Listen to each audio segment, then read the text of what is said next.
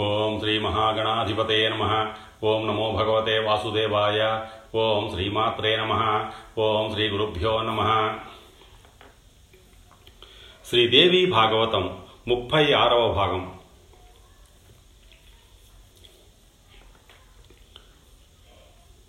జనమేజయ మాయాశక్తి చాలా బలవతి.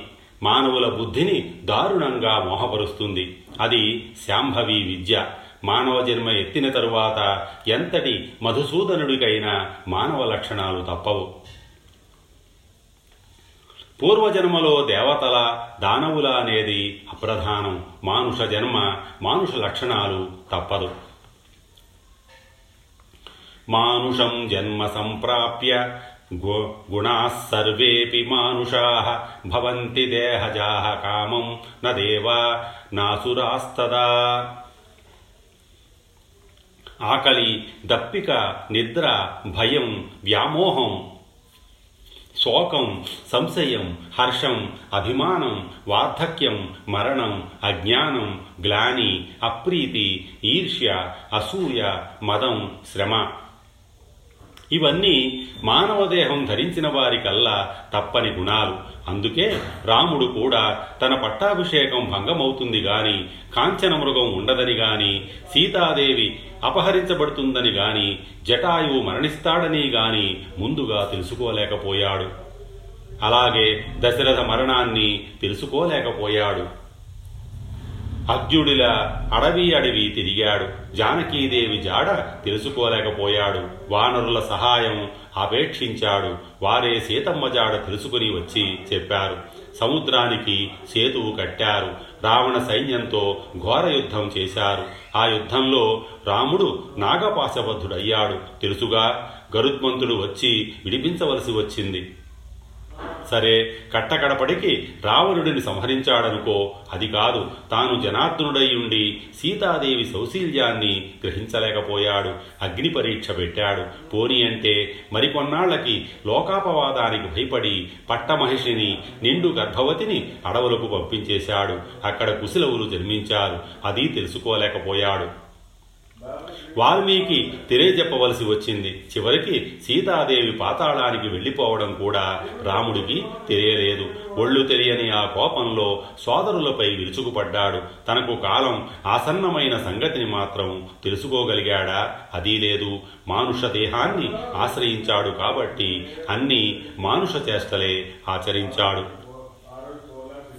ఇప్పుడు ఈ శ్రీకృష్ణుడు అంతే. కంసుడికి భయపడి గోకులం చేరుకున్నాడు. జరాసంధుడికి భయపడి ద్వారవతికి పారిపోయాడు. రుక్మిణీ హరణం ఒక రకంగా అధర్మమే. శిశుపాలుడికి ఇవ్వాలని కదా వారి పెద్దల నిర్ణయం. ప్రద్యుమ్నుడు జన్మించాడని ఆనందించాడు. శంబరుడు అపహరించాడని దుఃఖించాడు. సత్యభామ కోరిక తీర్చడం కోసం భార్యా విధేయుడై ఇంద్రుడి మీదకి దండెత్తి పారిజాతాన్ని అపహరించి తెచ్చాడు. పుణ్యకవ్రతం పేరుతో సత్యభామ ఈ శ్రీకృష్ణుణ్ణి చెట్టుకి కట్టేసి నారదుడికి దానంగా ధారపోసేసింది. బంగారం ఇచ్చి విడిపించుకుంది. ఎంతటి స్త్రీలోలుడో అనిపిస్తాడు. రుక్మిణి ప్రభృతులకు ప్రద్యుమ్నాదులు జన్మించారు గాని జాంబవతికి కడుపు పండలేదు. దీనురాలై యాచిస్తే కృష్ణుడు పుత్రకామి అయి ఆరు నెలలు ఉగ్ర తపస్సు చేశాడు. శివభక్తుడైన ఉపమంజుడు అనే మునిని ఆశ్రయించి పాశుపత దీక్షను స్వీకరించాడు. ముండి దండి అయ్యాడు. మొదటి నెల రోజులు కేవలం పళ్ళు ఫలాలే భుజించి శివధ్యాన పరుడై శివమంత్రాన్ని జపించాడు. రెండవ నెలలో జలమే ఆహారంగా ఒంటికాల మీద నిలచి తపస్సు చేశాడు. మూడవ నెలలో వాయుభక్షణ మాత్రమే చేస్తూ కాలి బొటన వేలి మీద నిలబడి శివమంత్రం జపించాడు. చివరికి ఆరవ నెలలో శివుడు అనుగ్రహించి ప్రత్యక్షమయ్యాడు. యదునందన కామపూరంలో నన్ను దర్శించిన భక్తుడికి కామశేషం ఉండటానికి వీలు లేదు. ఏం కావాలో కోరుకో అన్నాడు. శ్రీకృష్ణుడు శంకరుడి పాదాలకి సాష్టాంగపడ్డాడు. లేచి నిలబడి మేఘ గంభీర స్వరంతో స్తుతించాడు. దేవదేవ జగన్నాథ సర్వభూతాత్తినాశన విశ్వయోనే సురారిఘ్ను సురారిఘ్న నమస్త్రైలోక్యకారక. దేవదేవ జగన్నాథ సర్వప్రాణికోటికి ఆర్తి తీర్చేవాడ విశ్వకారణ రాక్షస సంహారక త్రైలోక్యకారక. నమో నమ నమో నమ.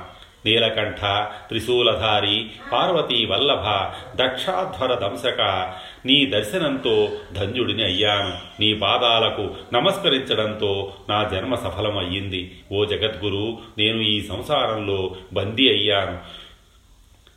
శ్రీమయ శ్రీమయ పాశాలతో బద్ధుడిని అయ్యాను. రక్షణ కోరి నిన్ను శరణు వేడుతున్నాను. ముక్కంటి ఈ మానుష జన్మ ఎత్తి ఎంతో ఖిన్నుడిని అయ్యాను. భవభీతుడిని అయ్యాను. నువ్వే దిక్కు నువ్వే శరణు.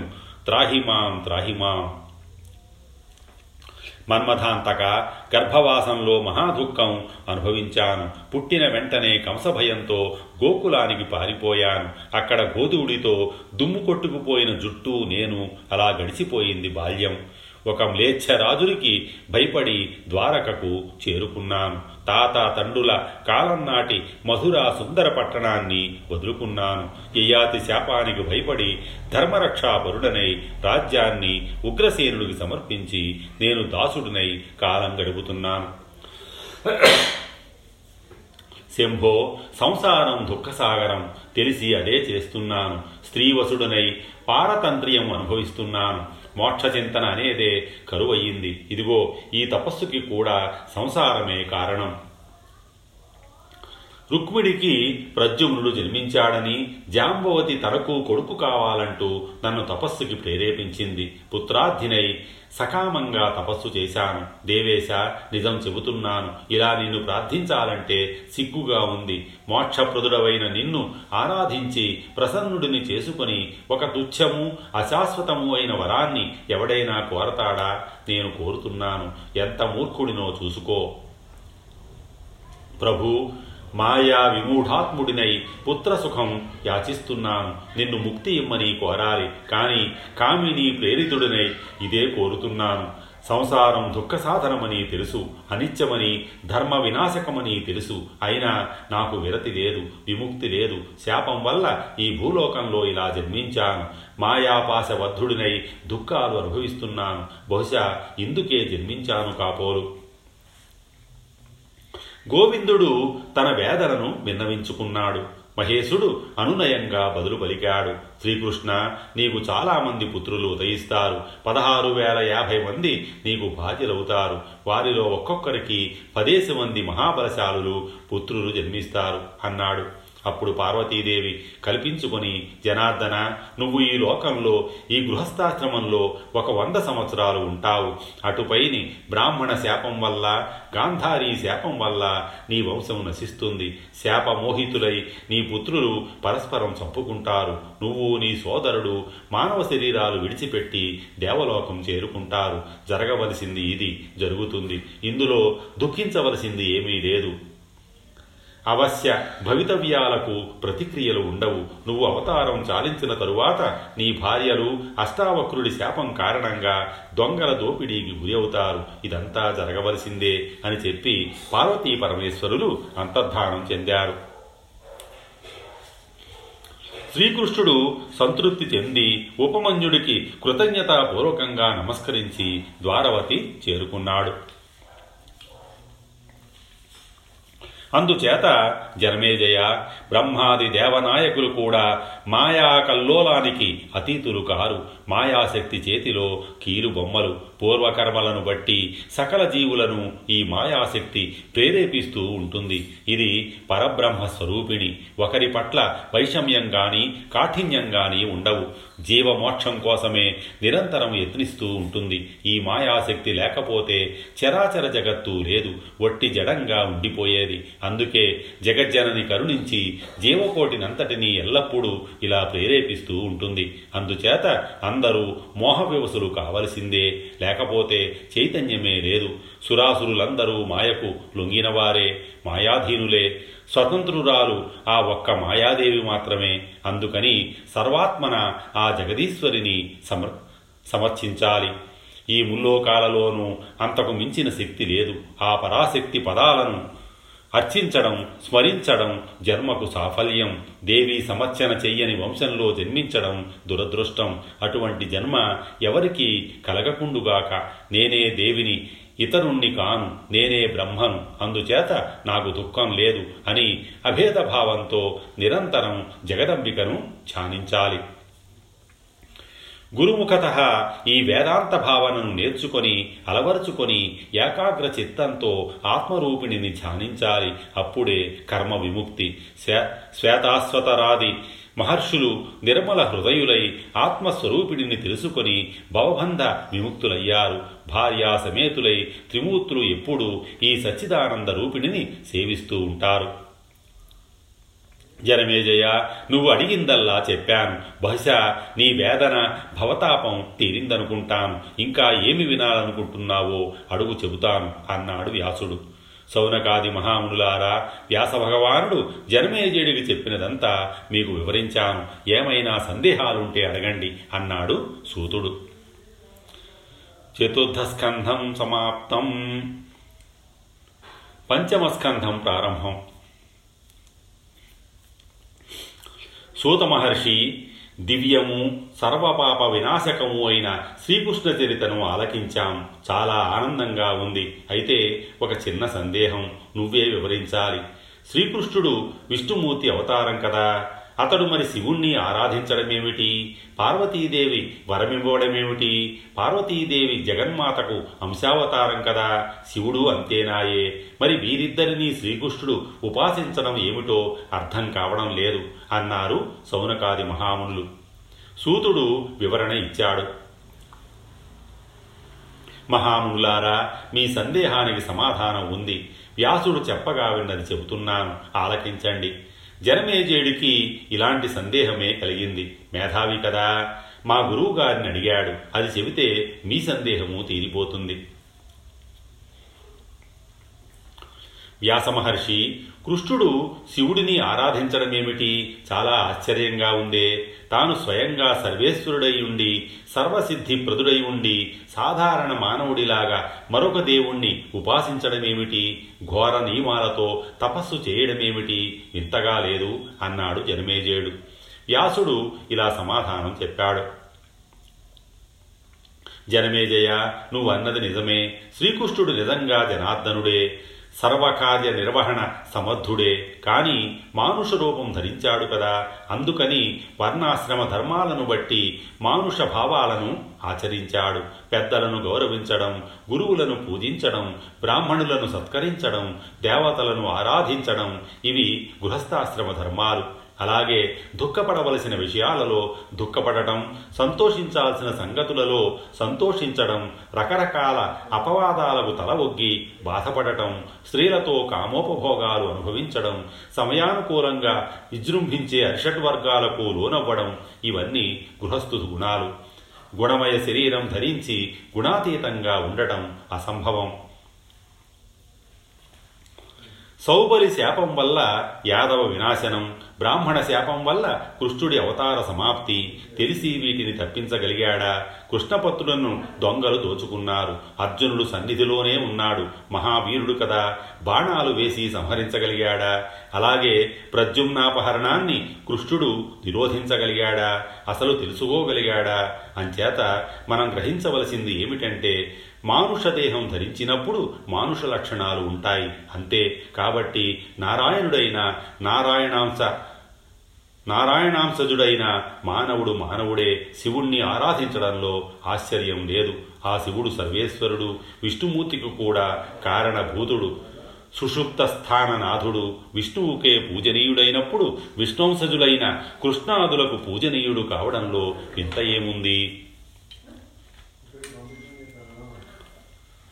అకారం బ్రహ్మస్వరూపం ఉకారం హరిస్వరూపం మకారం రుద్రస్వరూపం మహేశ్వరి అర్ధమాత్ర. ఇది ప్రణవం. వీటిలో ఉత్తరోత్తరం బలీయమని బుధులు నిర్ణయించారు. అంచేత ఆదిపరాశక్తి సర్వోత్కృష్ట. ఇది శాస్త్ర నిష్కర్ష. అకారో భగవాన్ బ్రహ్మ. యుకార స్యాద స్యాద్ధరి స్వయం మకారో భగవాన్ రుద్రో వ్యర్థమాత్రా మహేశ్వరీ ఉత్తరోత్తర భావేన వ్యుత్తమత్వం స్మృతం బుధై అత సర్వేషు శాస్త్రేషు దేవీ సర్వోత్తమా స్మృతా. జగన్మాత అర్ధమాత్రగా అనుచ్చార్యగా ఉన్నప్పటికీ సర్వోత్కృష్టురాలు తక్కిన త్రిమూర్తులలో బ్రహ్మకన్నా విష్ణువు విష్ణువు కన్నా శివుడు అధికులు. అందుచేత శ్రీకృష్ణుడు శివుణ్ణి అర్చించడంలో సంశయించవలసింది సందేహించవలసింది ఏమీ లేదు. జనమేజయ వరదానం కోసమని బ్రహ్మదేవుడి ముఖం నుంచి ఆవిర్భవించిన రుద్రుడు మరొకడున్నాడు. ఈ రెండవ రుద్రుడు మూల రుద్రుడి అంశావతారమే. అతడే అందరికీ పూజ్యుడని పెద్దలు చెబుతూ ఉంటే ఇక మూల రుద్రుడిని పూజించడం గురించి వేరే చెప్పాలా? ఇంతకీ రుద్రుడికి ఈ ఉత్తమత్వం ఎలా వచ్చిందంటే దేవి సాన్నిధ్యం వల్ల. యోగమాయా ప్రభావం వల్ల శ్రీ మహావిష్ణువు ప్రతి యుగంలోనూ అవతారాలు ధరిస్తున్నాడు. ఇందులో విచారించవలసిన అంశం ఏమీ లేదు. ఆదిపరాశక్తి తన కనువములను కదిలిస్తే చాలు. విశ్వసృజన జరుగుతుంది రక్షణ జరుగుతుంది సంహరణము జరుగుతుంది. త్రిమూర్తులకు ఆయా అవతారాలను నియమించేది జగజ్జననియే. సూతిగా గృహంగా మారిన కారాగారం నుంచి శ్రీకృష్ణుడిని తప్పించి గొల్లపల్లెకు చేర్చింది ఎవరు? ద్వారకా నిర్మాణం చేయించింది ఎవరు? పదహారు వేల యాభై ఎనిమిది మంది అందగత్తెలను తన కళాంశలతో సృష్టించి శ్రీకృష్ణుడితో పరిణయమాడించింది ఎవరు? వారి విలాసాలకు అతడిని దాసుణ్ణి చేసింది ఎవరు? అంతా ఆదిపరాశక్తియే ఎంతటి మహాపురుషుడినైనా లోప లోహపాశాలతో బంధించడానికి ఒక్క విలాసవతి చాలు. ఈయనకి పదహారు వేల యాభై ఎనిమిది మంది పంజరంలో చిలకల బందీ అయిపోయాడు.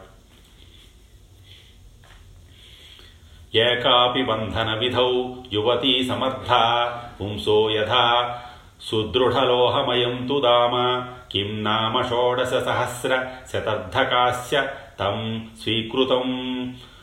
సుఖమివాతి నిబంధయంతి. సత్యభామ కోరిక తీర్చడానికి పారిజాతం అపహరించి తెచ్చాడు. బల ప్రదర్శనతో శిశుపాలాదులను తరిమికొట్టి రుక్మిణీదేవిని రాక్షస వివాహ పద్ధతిలో చెట్టబట్టాడు. ఈ పనులన్నింటికి మూల కారణం అహంకారం. అదే శుభాశుభ కర్మలను చేయిస్తూ ఉంటుంది. ఈ స్థావర జంగమాత్మక సృష్టికంతటికీ అహంకారమే కదా కారణం. బ్రహ్మదేవుడు గాని విష్ణుమూర్తి గాని ఈ అహంకారాన్ని విడిచిపెడితేనే విముక్తుడవుతాడు. లేదంటే సంసార కర్మలు చేస్తూనే ఉంటాడు. అహంకార విముక్తుడు విముక్తుడు అహంకార బద్ధుడు బద్ధుడు. ధనము గృహము సంతానము సోదరులు ఇల్లాలు ఇవి ఏవి నిజానికి పెద్ద బంధనాలు కావు. ప్రాణికోటికి అహంకారమొక్కటే అసలు సిసలైన బంధనం. నారీ ధనం గేహం న పుత్రా న సహోదరా బంధనం ప్రాణినాం రాజన్ అహంకారస్తు బంధక నేనే కర్తను ఈ పనిని నేనే చేశాను సమర్థుణ్ణి ఇంకా ఇలా చేస్తాను అలా చేస్తాను చేస్తున్నాను అంటూ మానవుడు తనను తాను బంధించుకుంటున్నాడు. కారణం లేకుండా కార్యం పుట్టదు కదా అహంకారమే అన్నింటికీ ఆది కారణం. మట్టి ముద్ద లేనిదే కుండ తయారు కానట్టు అహంకారం లేనిదే ఏ కార్యము ఉత్పత్తి కాదు. విష్ణుమూర్తి జగద్రక్షణ చేస్తున్నాడంటే అహంకారమే కారణం. లేకపోతే అంతగా చింతామగ్నుడు ఎందుకవుతాడు? అవతార ప్రవాహంలో ఎందుకు మునుగుతాడు? అహంకారం నుంచి మోహం పుడుతుంది. మోహం వల్ల సంసారం ఏర్పడుతుంది. అహంకారం లేకపోతే మోహము లేదు సంసారము లేదు. మోహమూలమహంకార సంసారస్తత్స ముద్భవ అహంకార నమోహో న మోహో నచ సంస్కృతి సత్వరజస్తమో గుణాలు ప్రధానంగా భాషించే విష్ణు విరించి మహేశ్వరులు కూడా అహంకారబద్ధులే అస్వతంత్రులే. విష్ణుమూర్తి తన ఇచ్ఛానుసారం అవతారాలు ధరిస్తాడని భావించే మూఢులు చాలామందే ఉంటారు ఈ లోకంలో. ఎంతటి మందబుద్ధి అయినా గర్భవాస క్లేశాన్ని కోరుకుంటాడా? విద్వాంసుడైన వాడు అసలు కోరుకోడు కదా. అటువంటిది వాసుదేవుడు అవతారాలను ఇచ్ఛాపూర్వకంగా ధరించడమేమిటి? వైకుంఠవాసం కన్నా గర్భవాసం సుఖమా? కష్టాలు క్లేశాలు విచారాలు దుఃఖాలు అనుభవించడం ఆనందదాయకమా? కాదు కదా. అస్వతంత్రుడు కనుక తప్పనిసరి అవతారాలు ధరిస్తున్నాడన్నమాట. స్వతంత్రుడే అయితే ధరించడుగాక ధరించడు. మహారాజా ఈ త్రిమూర్తులే కాదు. జగత్తు అంతా యోగమాయా వశం. బ్రహ్మాది స్తంభ పర్యంతము మాయా తంత్రి నిబద్ధమే. సాలెగూడులో సాలెపురుగులై పరిభ్రమిస్తున్నారు. మాయాతంత్రీ నిబద్ధాయే బ్రహ్మ విష్ణురాదయ భ్రమంతి బంధమాయాంతి లీలయా చోర్ణనాభవత్. వ్యాసమహర్షి యోగమాయ యోగశక్తి అంటూ నీ ప్రసంగంలో చాలా పర్యాయాలు ప్రసక్తి వచ్చింది. ఆ యోగేశ్వరి ప్రభావం ఏమిటో తెలుసుకోవాలని ఉంది. చరాచర జగత్తు అంతా యోగేశ్వరి సముత్పన్నమేనని చెబుతున్నావు. దయచేసి అదేమిటో వివరించు అని జనమేజయుడు అడిగాడు. వ్యాసుడు సంబరపడ్డాడు. జనమేజయ శాంతుడు శ్రద్ధావంతుడు అయిన శ్రోతకు అడిగింది చెప్పనివాడు పరమ మూఢుడు అందుచేత నీకు సవిస్తరంగా చెబుతాను ఆలకించు. స్వస్తి. శ్రీ ఉమామహేశ్వర పరబ్రహ్మార్పణమస్తు.